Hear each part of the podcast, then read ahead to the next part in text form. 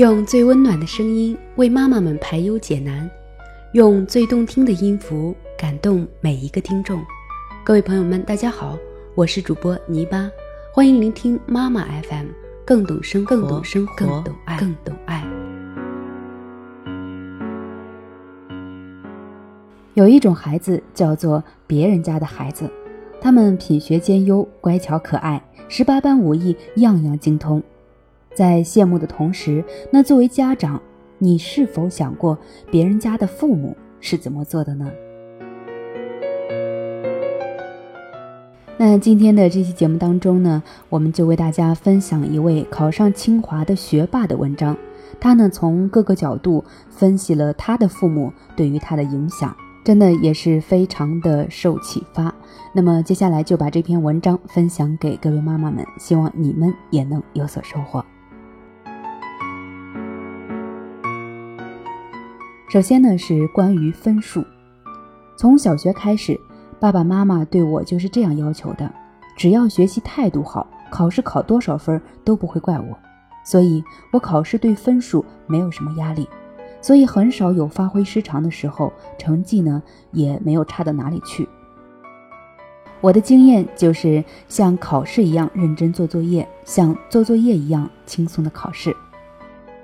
初中了，妈妈重新告诉我。考试只要考出你的真实水平就可以，比如某次考试你的真实水平是九十分，你考了九十分就很好。如果因为某种原因你只考了七十分，那么爸爸妈妈就会为你遗憾，因为你的努力付出没有得到对等的回报。在我们家，分数引起的反应基本上是波澜不惊的，考一百分也好，八十分也好，没有什么太大的反响。人生处处是考场，从容面对，考出真实的水平就好了。在我们家，物质也不与分数、成绩挂钩。物质上的东西能给生活带来便利，而爸爸妈妈的经济能承受的就会给我买，与成绩没有关系。爸爸妈妈认为那种挂钩很容易培养孩子的功利思想，而偏离了学习和生活的本质。我身上不缺零用钱。钱包里有一张银行卡备用，家里的小盒子里，爸爸妈妈也常放了几百块钱的零钱备用。爸爸妈妈的理念是，在当今充满诱惑的时代，孩子不缺钱，不缺爱，到处走弯路的概率就会少很多。第二，享受生活。教育的最终目的是让孩子有能力创造幸福生活，享受生活。爸妈觉得享受生活不是说等你长大了以后，而是从今天开始，从现在开始。有一次，一位奶奶对我说：“你父母对你这么好，你一定要好好学习，长大了报答你的父母。”妈妈更正了这种说法，对我说：“对父母的报答不是很高的分数。”而是从现在开始好好活着，每一天。所以学习只是我生活重要的一部分，但不是全部。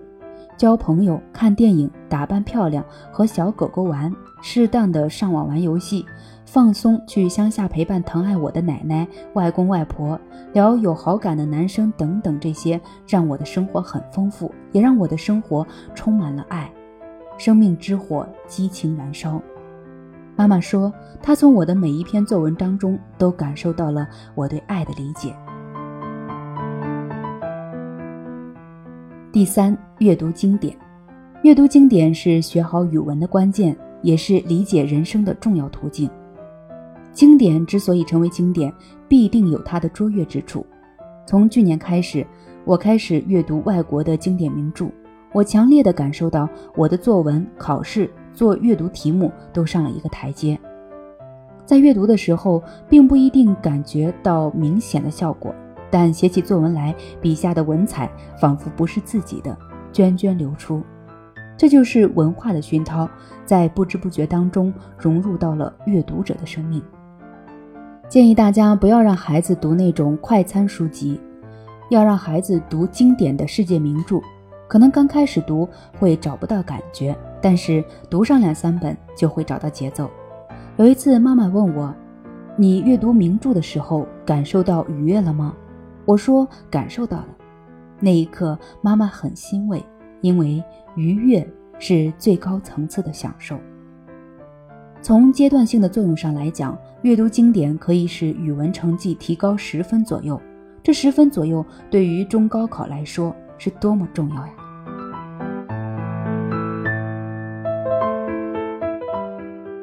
第四，润物细无声。现在的孩子叛逆心极重，我也不例外。比如阅读、听音乐这些事情，我妈妈做得很随意，不露痕迹。根据我的情绪来，在我想休息或者想做其他事情的时候，她会尊重我的意见，不强行摊派。第五，训练独立性。从小，爸爸妈妈就有意识地培养我的独立性，因为孩子不可能一辈子生活在父母的羽翼下。尊重孩子的选择，这是最重要的。因为人生很多事情不只是只有一个选择，可以有很多的选择，每一种选择都有一定道理。不要用家长心中的选择去评价孩子。比如，我五岁的时候，天气很热。从幼儿园出来很渴，想要喝饮料，妈妈给我钱让我买。我害羞，因为从未尝试过，害怕就不肯自己去。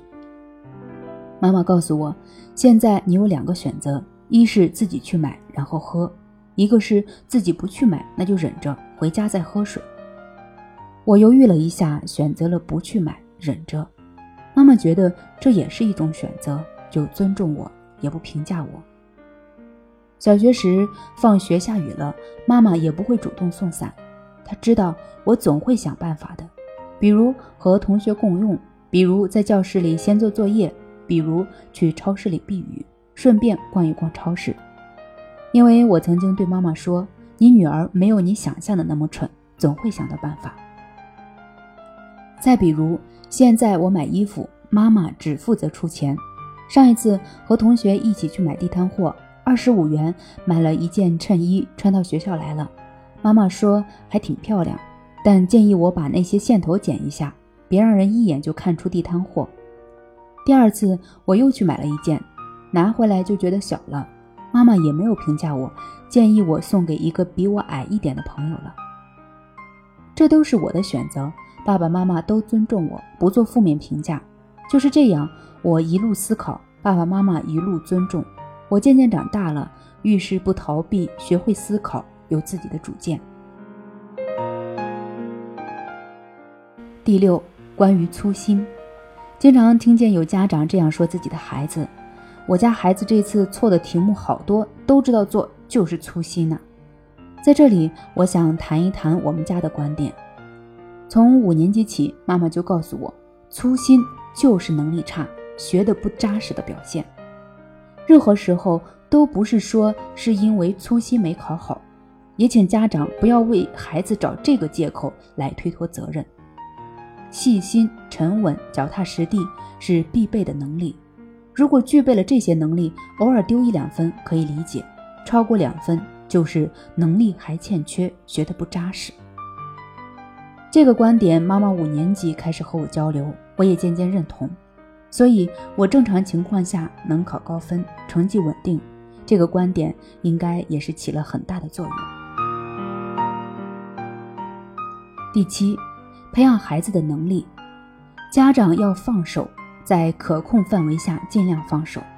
比如做一件事情，孩子去做，可能只能打三十分，你不满意，骂他，甚至代替他做了，当时事情的效果可以打九十分。